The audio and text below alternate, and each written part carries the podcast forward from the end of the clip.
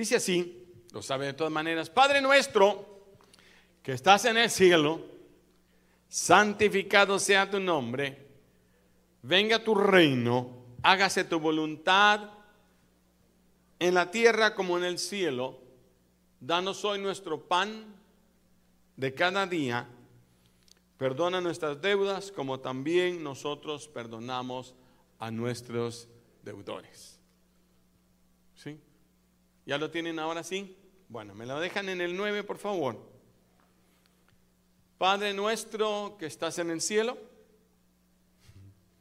¿Será que están lentas las computadoras?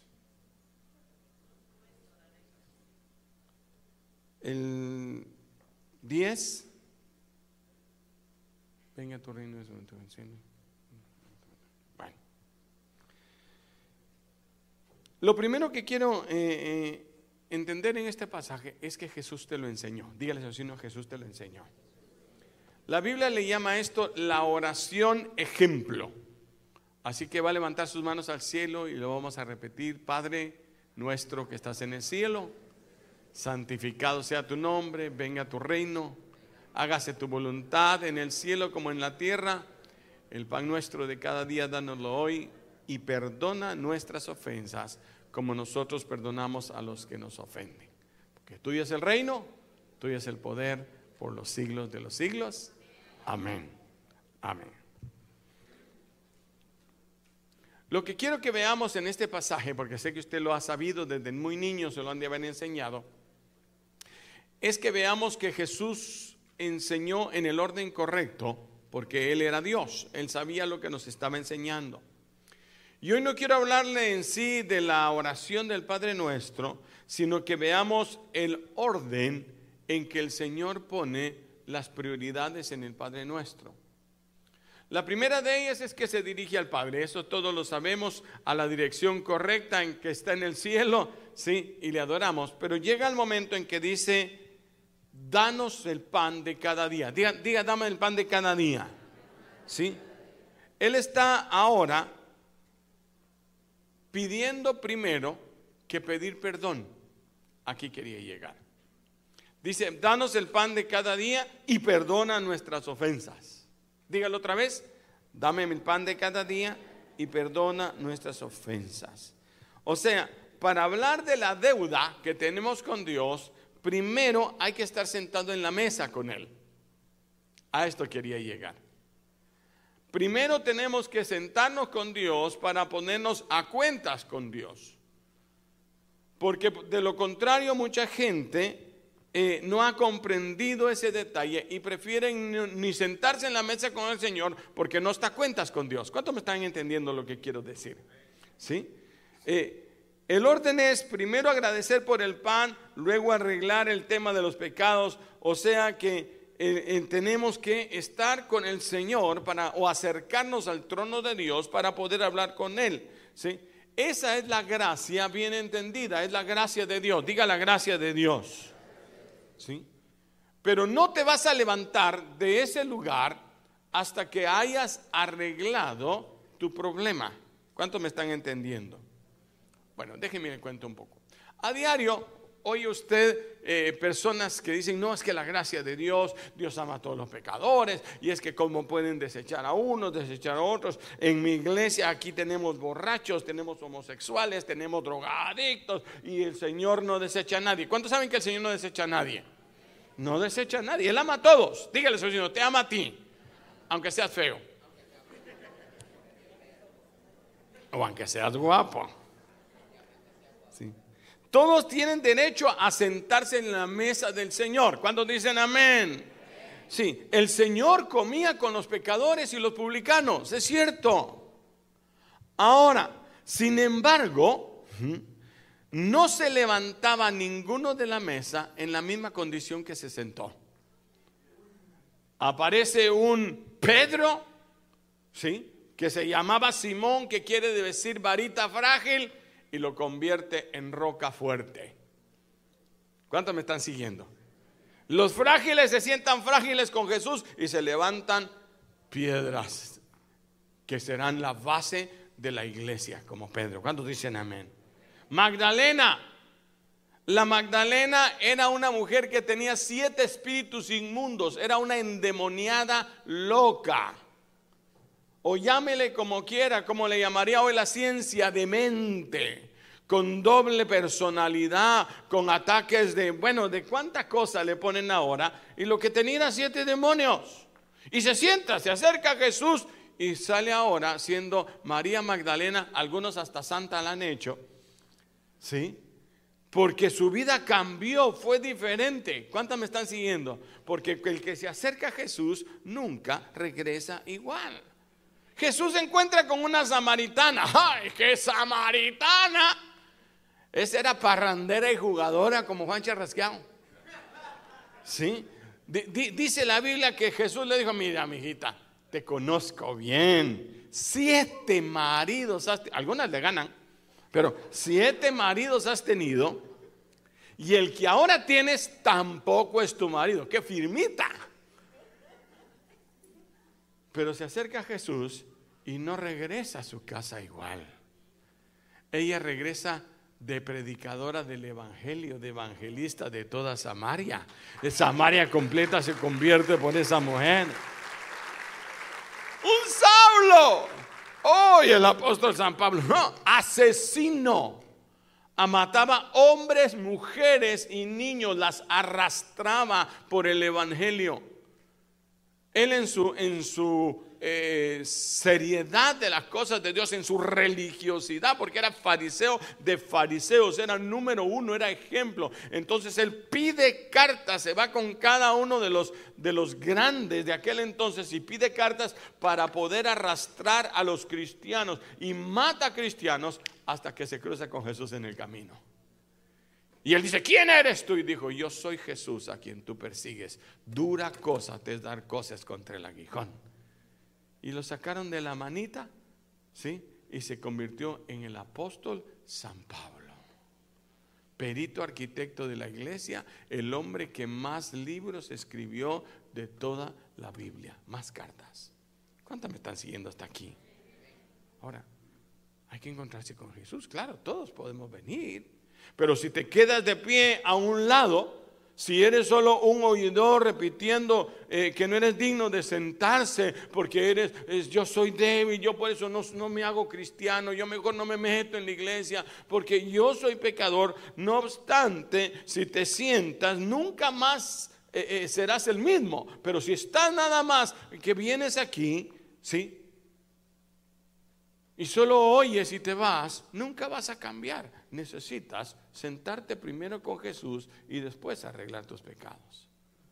Hermano, ¿quiere el encuentro? No, no, mires que no estoy bien. Me voy a arreglar primero y después voy. No, si para eso vas. Jesús no vino a los sanos, Jesús vino a los enfermos. A ver, ¿cuántos enfermos hay aquí? A ver, ¿cuántos enfermos hay aquí? De su espíritu. Porque el que no es gordo es chibulón. Hermano, el que no tiene rencor tiene resentimiento. El que no tiene amargura tiene un dolor. Y el que, no, el que dice que no tiene orgullo es el más orgulloso. No interesa qué hábito secreto tú estás luchando. Hay quienes pelean aquí contra, contra los problemas personales, su carácter. Otros contra la pornografía. Otros contra problemas de su, de su corazón. Puede tratarse de lujuria, de envidia a otros, de homosexualidad, de cuántas cosas, de ojos impuros, que también son pecados, de chismes. Iba a decir cuántas viejas chismosas hay, pero no lo voy a decir. Sin importar lo que tú tienes, tienes que comprender que confesar eso no es una opción que tú puedas tener si tú quieres ser un hijo de Dios. ¿Cuántos me están siguiendo hasta aquí? Pero alejarse de Dios no es algo que nosotros tengamos que hacer. Eso no debe ni pensarse. Lo primero que la gente, yo mejor ya no voy a la iglesia, yo nunca voy a cambiar, yo no puedo hacerlo. Hay gente que me está viendo en televisión o, en sus pantallas, en sus teléfonos. Mucha gente donde yo voy me encuentro, ah, yo lo miro, hermano, lo miro en la mañana, lo miro. Pero ¿por qué no se acerca? ¿Por qué no se sienta a la mesa con Jesús? ¿Por qué no viene cuando Jesús está? Porque dice que Jesús envía en medio de la congregación, envía bendición y vida eterna. Yo sé que le has fallado una docena de veces, pero regresa a la mesa. Siéntate con Jesús. El pan nuestro cada día, eso sí lo pido, pero perdona también. ¿Sí? Voy a enseñarle algo de eso. Por lo general, eh, mucha gente siente que le falta algo por cambiar.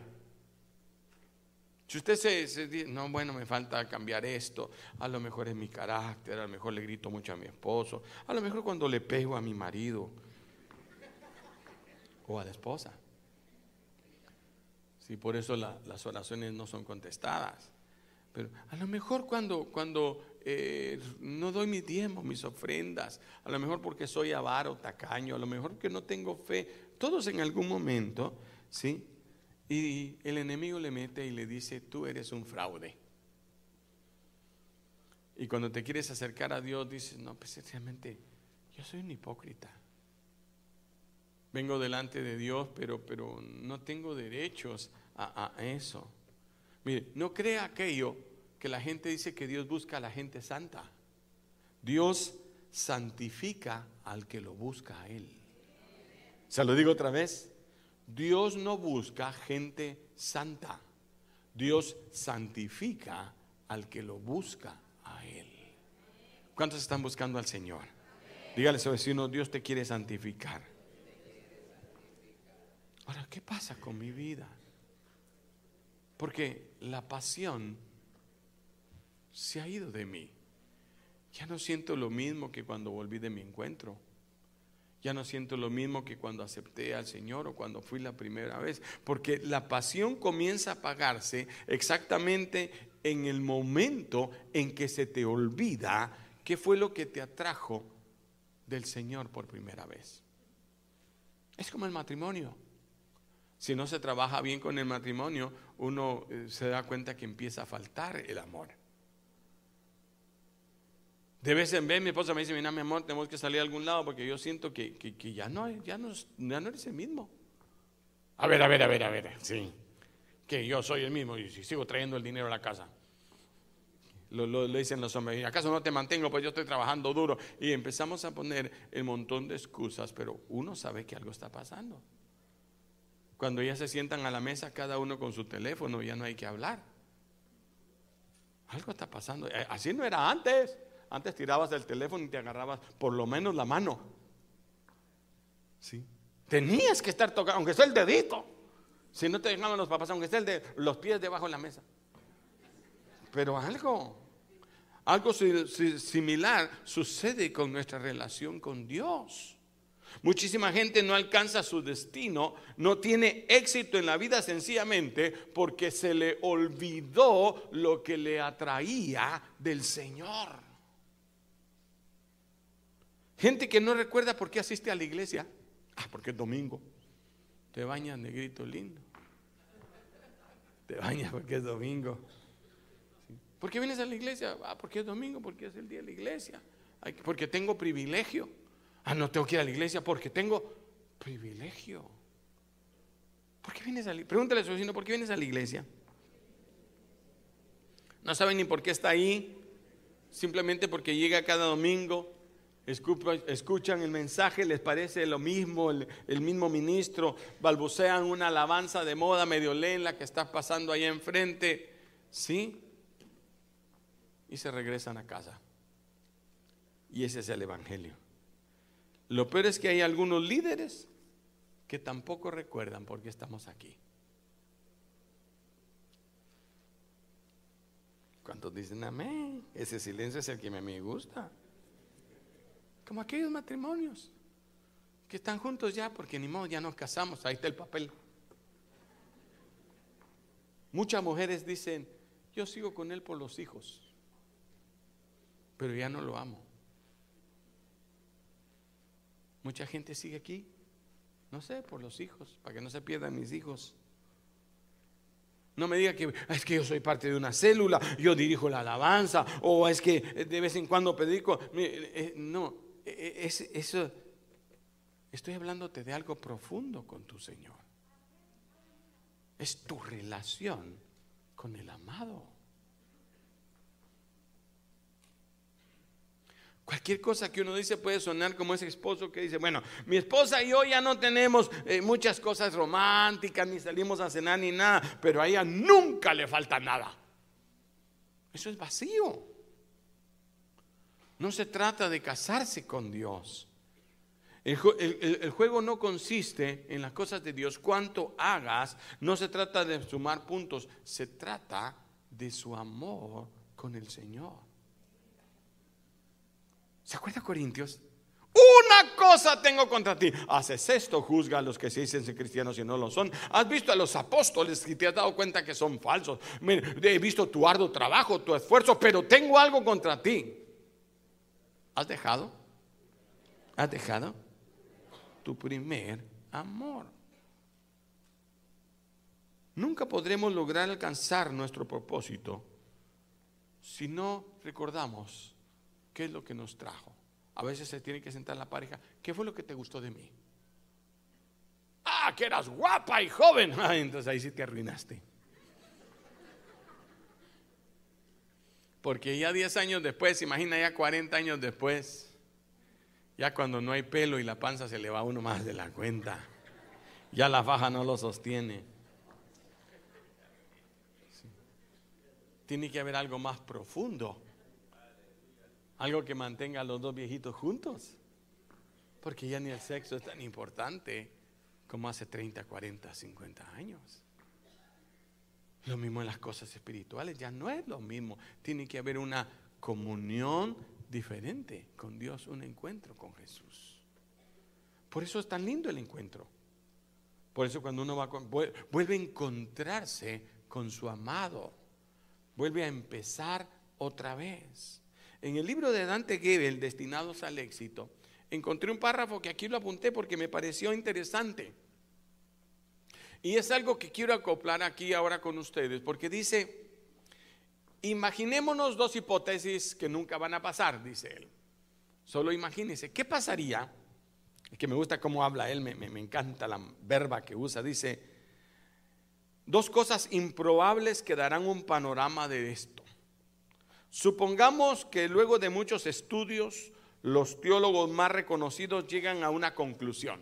Que todos los teólogos se pusieran de acuerdo y dijeran, el, infierno no existe. Nos dimos cuenta que en la Biblia solo es una metáfora que no, no, no aparece ahí, solo se trata de un mito, una leyenda urbana. ¿Sí? Imagínese que, que su pastor le dice que no hay castigo por los pecados, que todo lo que hace se paga aquí en la tierra, pero no existe un castigo eterno. ¿Qué cree usted que pasaría? Muchos dejarían de ir a la iglesia. Los que tienen miedo del infierno, del anticristo y del 666 y que no lo vayan a marcar. Y que las señales ya, ¿eh? dejarían de venir a la iglesia. Si ya no hubiera fuego del, ya no hubiera miedo del fuego y del azufre y de lo que vendrá. Pero el siguiente domingo, ¿sí? Bueno, a nadie le gustaría saber que su esposa lo ama solo por lo que le da el gasto a fin de mes, ¿no? ¿O algún hombre le gustaría eso? Mantener a su esposa solo por lo que le da. O que sus hijos se quedaran en la casa solo porque eh, tienen miedo a que tú los castigues. Porque el siguiente domingo el pastor dice, Echemos a volar la imaginación. El siguiente domingo, el pastor anuncia que los teólogos han llegado a otra conclusión, que tampoco hay cielo. No hay nada más allá del sepulcro. Olvídate de las calles de oro, del mar del cristal, del coro celestial y del gran trono blanco. Lo de que la oveja pastando junto al león es una metáfora. Un cuento bien narrado al estilo de las crónicas de Narnia, ponele hermano. Puedo asegurarte sin temor a equivocarme que muchos otros abandonarían la iglesia. ¿Qué opina usted si sus, que sus hijos lo, lo abrazan solo para que tú le des algo a cambio? Yo a veces lo digo jugando que Gaby cuando quiere algo, ¿qué tal papi? Yo te quiero. Mm, fíjate papi que necesito. Pero que si eso fuera realmente verdad, que solo fuera por lo que te dan, por el abrazo, uno cambiaría. ¿Usted cree que Jesús le agrada que solo vengamos por lo que Él me dio, por lo que me libertó? ¿O que haya un amor, una gratitud por lo que Él ha hecho por mí? Muchas veces yo tengo que acostarme y decirle, Señor, gracias por lo que hiciste. ¿Dónde estaría yo? ¿Dónde estaría usted si el Señor no lo hubiera alcanzado? ¿Cómo gente ha olvidado eso, no? Gente olvida que era un borracho empedernido, que iba camino de las drogas, que, que su mente era de malicia y de pecado. ¿Dónde estuviera hoy y que el Señor lo rescató? Y que ahora lo ama por eso.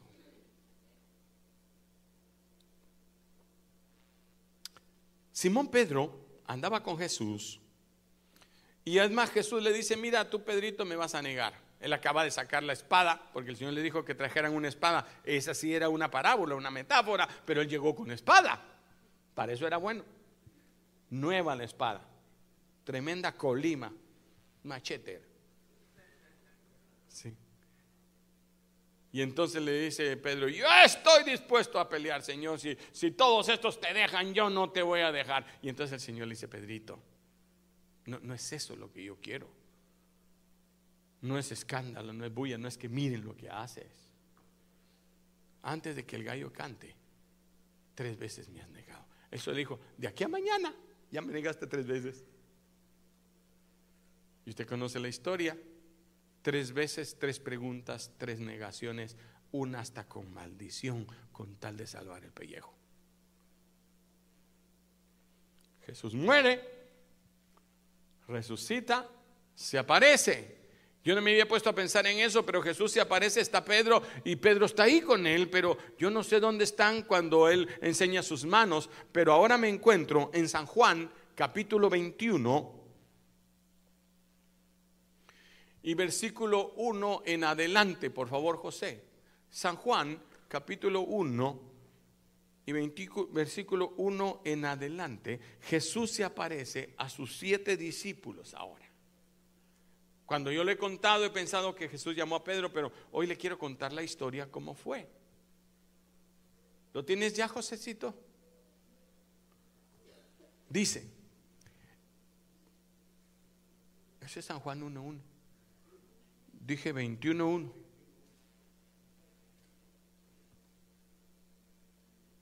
San Juan, capítulo 21. Después de esto, Jesús se manifestó. ¿Se manifestó? Porque mire, el Señor nos está hablando muchas veces, pero uno no entiende. Se está manifestando a quién? A Pedro. ¿A qué Pedro? Al que le negó. Aquí quiero que me comprenda. Pedro necesita arreglarse con Jesús. Pedro ya no siente la misma ilusión. Pedro ya no quiere ser apóstol de Jesús. Leamos la escritura. Verso 2. Estaban juntos Simón Pedro, Tomás llamado Dínimo, Natanael el de Caná de Galilea, los dos hijos de Zebedeo y otros dos de sus discípulos, siete. Simón Pedro les dijo a ellos, voy a ir a pescar. ¿Se acuerdan que ellos ya habían dejado la pesca? Y lo que dejamos que habían dejado sus barcas. Pero ahora algo pasó. Cuando veniste Señor, yo ahora sí voy a seguir adelante, ya ni al fútbol voy a ir, Señor. Los domingos yo voy a estar aquí gozándome contigo. Pero de regreso, estás en la cancha. Hoy no están aquí porque están en el fútbol. De regreso estás otra vez en la novela.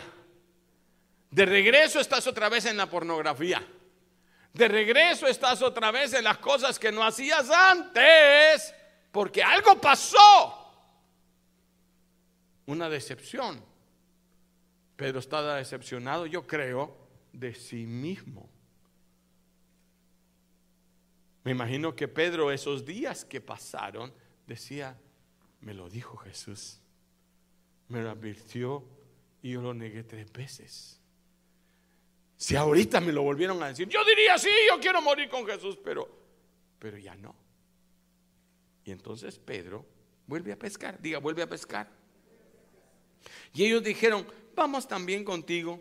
Arrastró a otros con él y fueron y entraron en una barca. El resultado es que aquella noche no pescaron, pero ni resfriados.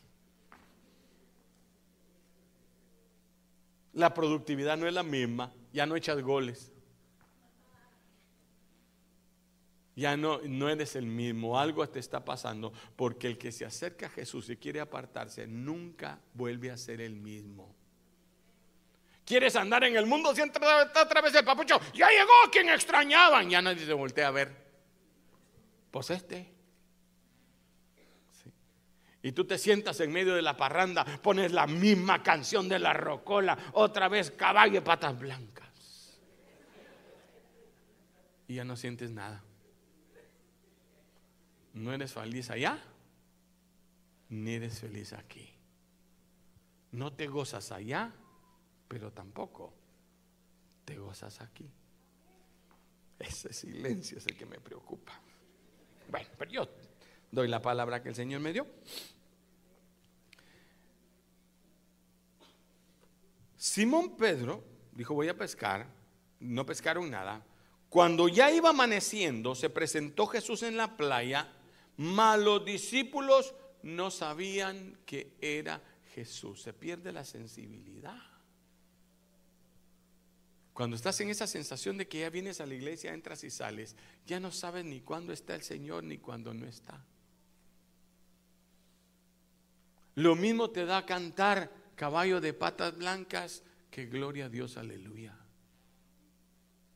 Lo mismo te da meterte y embarrarte en el mundo que venir y levantar las manos al cielo. Le das una, un, un, tortazo a alguien y vienes a levantar las manos al cielo como que son manos santas sin, sin, se desensibilizó tu corazón. Y muchos cristianos viven así. Dijo Jesús, se les endecha y no lloran, se les canta y no danzan. Son como muertos que caminan. Levántate tú que duermes entre los muertos y te alumbrará la luz de Cristo. ¿Cuántos dicen amén? Déjeme seguir, estoy contándole la historia nada más, ¿verdad? Pero si no la leo yo me tardo un mes. Pero dice que ninguno se dieron cuenta que era Jesús y les dijo, hijitos, ¿tienen algo de comer? Y le respondieron, no. Él les dijo, echad las redes a la derecha de la barca y allá eres. Entonces la echaron y ya no podían sacar por la gran cantidad de peces. Cuando dicen amén oyeron la voz sin saber que era él. Entonces aquel discípulo a quien amaba les dijo a Pedro, es el Señor. Como Juanito es el que está escribiendo aquí, dijo, ah, ese discípulo sí entendió que era Jesús, pero vamos a dejarlo ahí. Y entonces le dijo, oye Pedro, ese Señor, cuando yo que era el Señor, ¿qué hizo? ¿Qué hizo? ¿Por qué ponen en ese pasaje en la escritura? Usted sabe que nada es de balde.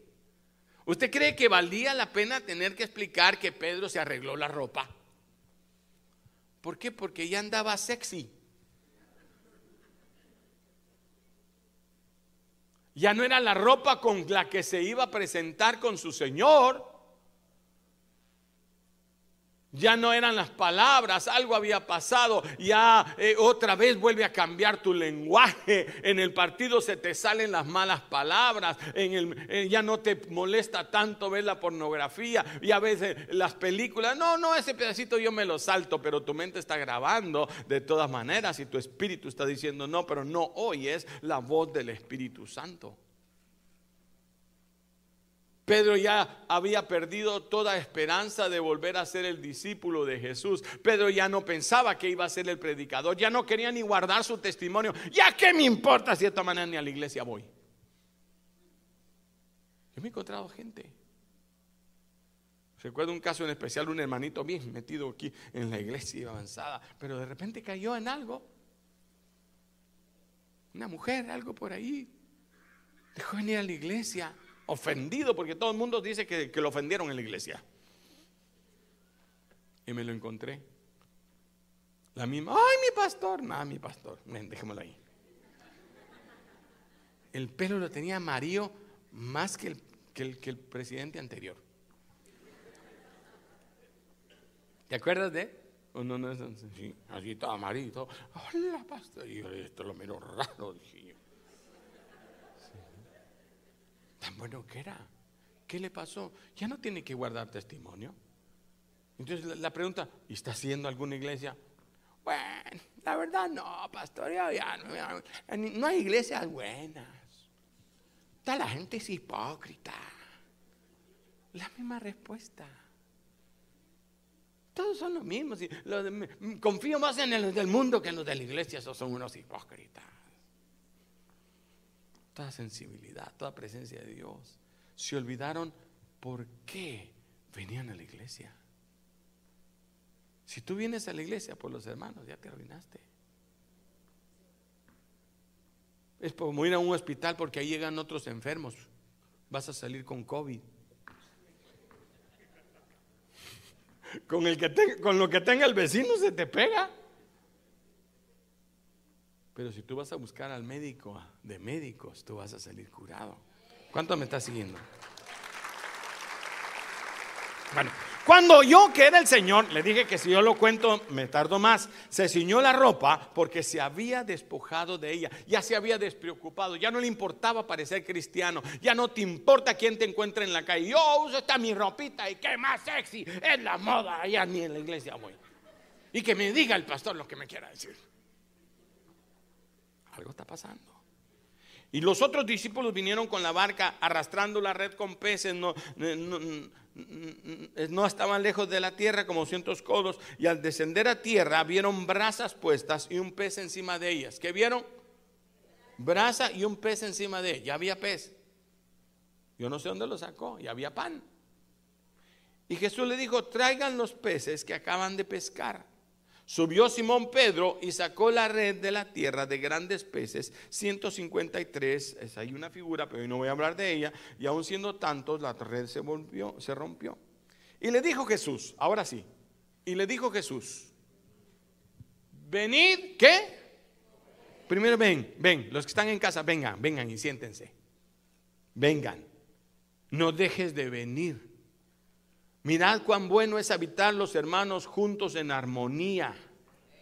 Mirad cuán bueno. ¿Qué les dijo Jesús? No se vayan de Jerusalén, espérense juntos. Porque es en medio de la congregación de los santos donde Dios envía bendición y vida eterna. ¿Dónde? Ah, no, yo en mi casa. Mentira. Muchos, pastor, mire, es que ahora no vamos a dedicar en mi casa, ahora con mi esposa vamos a estar orando más, ya no vamos a ir a la iglesia, pero vamos a estar orando. En el mundo termina. A mí no me cuenten cuentos que ya son años de vivir en esto, hermano. Pero sigo, sigo. Les dijo, venid y comed, pero ninguno de los discípulos se atrevía a preguntarle, ¿tú quién eres? Aunque sabían que era el Señor. ¿Cómo te amo, hijo? En el día de Santa Cena yo te amo ya te perdoné. Vino pues Jesús y tomó el pan y les dio y así mismo del pescado. Esta era la tercera vez que Jesús se manifestaba a sus discípulos después de haber resucitado de los muertos. Cuando hubieron, primero comes, primero te sientas a la mesa. Primero vienes y te reúnes con el Señor. Hermano, vaya y búsquelo. El padre del hijo pródigo no fue a buscar al chiquero, al hijo. Hasta que volvió a la casa. Primero, ¿qué fue lo que dijo? Mejor vestido, vístanlo y hagamos fiesta. El mejor becerro para qué? Trague. Y cuando ya haya comido, entonces platicamos.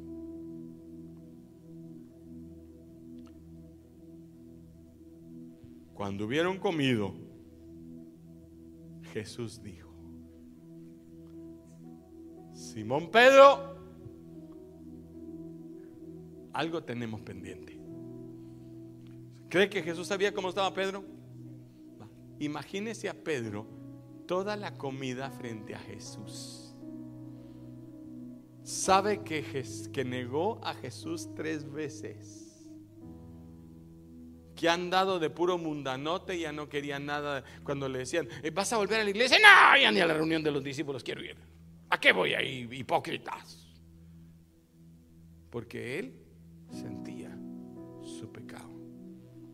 El que se aparta sabe que tiene una culpa escondida. Cuando a mí me salen con esos hermanos que dice que fíjese que la visión y que le digo, no, ese hombre tiene un pecado escondido. Buscan excusas. Cuando empieza, es que esa iglesia mía no me gusta, si nos vamos a otra, entonces esa es mentira. Ya se olvidó de a qué venía la iglesia. Cuando amaba a Jesús. Cuando estaba agradecido con Él. Como cuando terminan los novios. Mira, fue no, ese ya no, no, ni para el mandado lo quería. Si yo lo tenía él solo ahí, no, no, no, no, tú sabes que en el fondo. Pero me intriga la pregunta de Jesús. ¿Y por qué tres veces? Pedrito ya, bueno, se comió esa mojarra. Bueno, de todas maneras había que comérsela despacio por las espinas, pero miraba a Jesús y no levantaba la vista. ¿A qué hora me va a preguntar?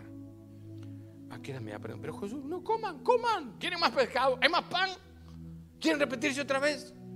¿Quieren crema tartar? ¿Con qué se comen su pescado? ¿Con limón? Van a salir a comer mojarra todos aquí. Ahí me deja uno en el Betos. Esa, esa propaganda de la cobra. Oiga pues. Llega el momento de hablar. Ya comiste, ya oíste la palabra, ya volviste a sentir. Vienes a la iglesia. ¿Qué siente cuando viene a la iglesia? otra vez su corazón se alienta. Los que no han venido a la iglesia, los que vienen por primera vez, algo pasa en la iglesia. Mi hermana me decía, yo no me gusta ir a su iglesia porque ahí me pongo a llorar, pero ahí quieren estar. Cada vez que tienen una necesidad, Alberto, oran por nosotros. Que oren Ardi. No sé por qué, pero Nadie es profeta en su propia tierra. Pero cuando se ora, ay, qué rico sentí volver a abrazar a Jesús. Y entonces le, dice Jesús, ya viendo a Pedro, ya que, que él no podía esconderse ni decir nada, le dice, Pedro, ¿tú me amas? No le dijo Pedro, ¿por qué me negaste? Yo siempre pensé, ¿por qué no le preguntó eso? ¿Qué es lo que yo le hubiera dicho? Mira, Pedrito, ¿qué clavo hiciste, mano? La regaste. Yo esperaba que tú eras el primero y el machete que te di, ¿qué, qué, qué? Oiga la pregunta. Pedro, ¿me amas? Señor, te amo, te quiero. Apacenta mis ovejas. ¿Dónde se apacientan las ovejas? Vuelve. Oiga, solo oiga entre líneas. Pero le voy a preguntar. Pedro, ¿tú me amas? Señor, te quiero. Pues apaciéntalas. Corderos también. Y le pregunta la tercera vez, ya el tiempo se me fue. La primera vez, sí, Señor, tú sabes que te amo. La segunda vez, Señor, tú sabes que te amo. Pero la tercera vez, Simón, hijo de Jonás, a ti, pon atención. Guáchale, hermano, guáchale. ¿Me amas? Y Pedro le respondió, Señor, tú sabes todas las cosas. Entonces pastorea mis ovejas. Como yo sé todas las cosas, yo sí sé que tú me amas, pero ¿te acuerdas tú acuerdas por qué te juntaste con tu esposa? Porque la amabas. Nada más por eso. ¿Qué es orejona? Así me oye mejor.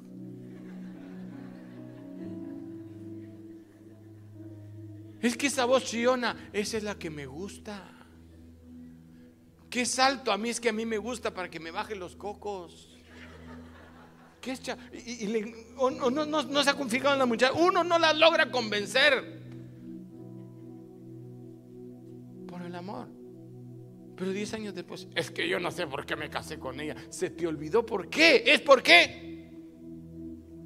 Pedro, ¿tú me amas? Sí, Señor, tú sabes que te amo. Entonces, entonces, acuérdate, ¿por qué vienes a este lugar? ¿Por qué amas a Jesús? ¿Cuántos aman a Jesús? Un minuto nada más, porque ya sé que el piano ya está sonando.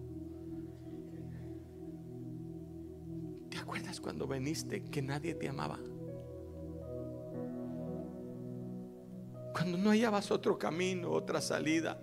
Cuando yo me quería suicidar. Mire, yo me acuerdo cuando nadie daba nada por mí. Cuando yo mismo ya no tenía futuro. Ahí es cuando ya no te arreglas.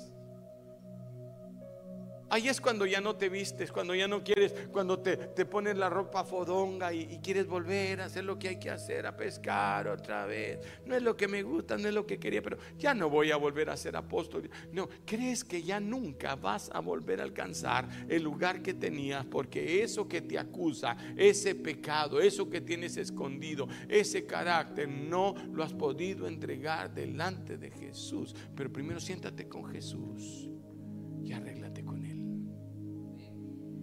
Porque el que te santifica es Él.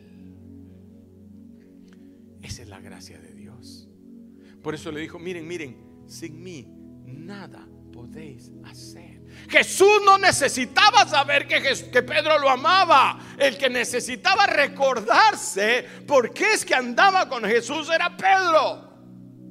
Pedro me ama, sí, me ama, sí, Pedro, tú lo sabes, Señor. bueno, ya como tratando de Señor, yo quiero como que hubiera querido abrazar a Jesús. Jesús le estaba diciendo, tú acuérdate que lo importante aquí no son los cantos. Lo importante aquí no es el que está sentado a tu lado. Es más, ni quién es el que predica importa. El importante es Jesús, el que te trajo aquí.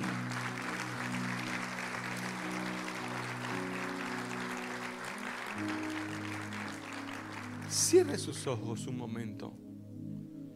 Porque algo similar pasa en nuestra relación con Dios.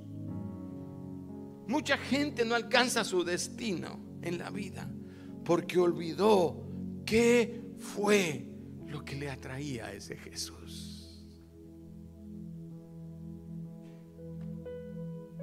Ni siquiera la gloria eterna. Es lo que Él ha hecho por mí. Él me amó cuando nadie me amaba. Cuando yo mismo perdí la esperanza en mí mismo, Él me rescató me dio una nueva oportunidad, un nuevo destino. Me ha hecho valer.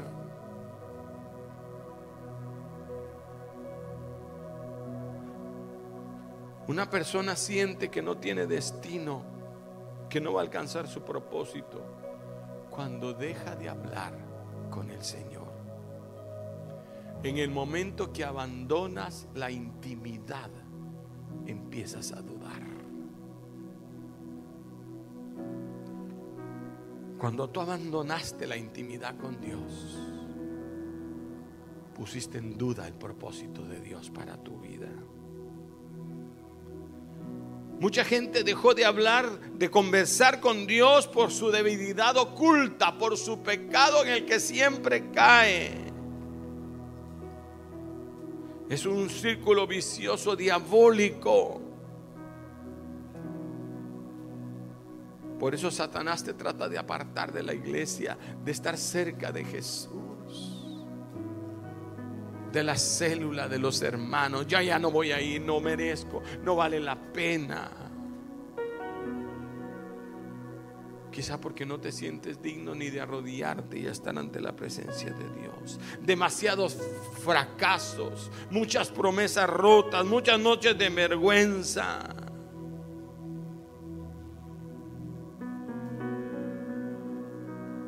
Por eso renuncian cuando nadie les ha pedido. Hermano, yo mejor voy a dejar esto. Es que no te sientes capaz, no te sientes digno, ni crees poder dejar. Pero Jesús dijo, el que viene a mí, yo nunca le echo fuera. Apartarse cuando crees que no puedes es como el enfermo que dice, no me siento bien ahora, no voy a ir a ver al médico. Cuando me sienta mejor, entonces lo voy a ir a ver. Jesús está aquí. Y Él quiere bendecir tu vida. Tú tienes que venir a Él. Entrar en la intimidad con tu Dios. Cerrar tus ojos y decirle, Padre, he pecado contra el cielo y contra ti. Ya no merezco ser tu hijo. Hazme un jornalero, solo recíbeme. Solo quiero volver a vivir esos días como cuando estaba contigo. Esos días de encuentro, esos días de alegría, esos días, Señor, aunque sea de lejos. Y Él va a gritar a gran voz, preparen el mejor vestido, pónganle zapatos en sus pies calzado, pónganle eh, eh, ropa nueva, maten al mejor becerro que coma. Mi hijo lo que necesita es comer. Elías, quiero morirme porque me quieren matar. Era ilógico. Tiene miedo de que lo mate una reina y lo que quiere es morirse. No suena lógico. Y le dice lo que te falta es comer de la torta mi palabra, mi presencia llenará tu corazón. Y volverás a tener fuerza y volverás a tener pasión y volverás a levantarte y serás como el principio. No te alejes de mí porque fuera de mí nada podéis hacer. El pámpano tiene que estar pegado a la vida. Porque sin mí no podéis dar fruto lejos del Señor nada podéis hacer. Mientras la iglesia ora, quizás hay personas que esta palabra ha entrado en su corazón.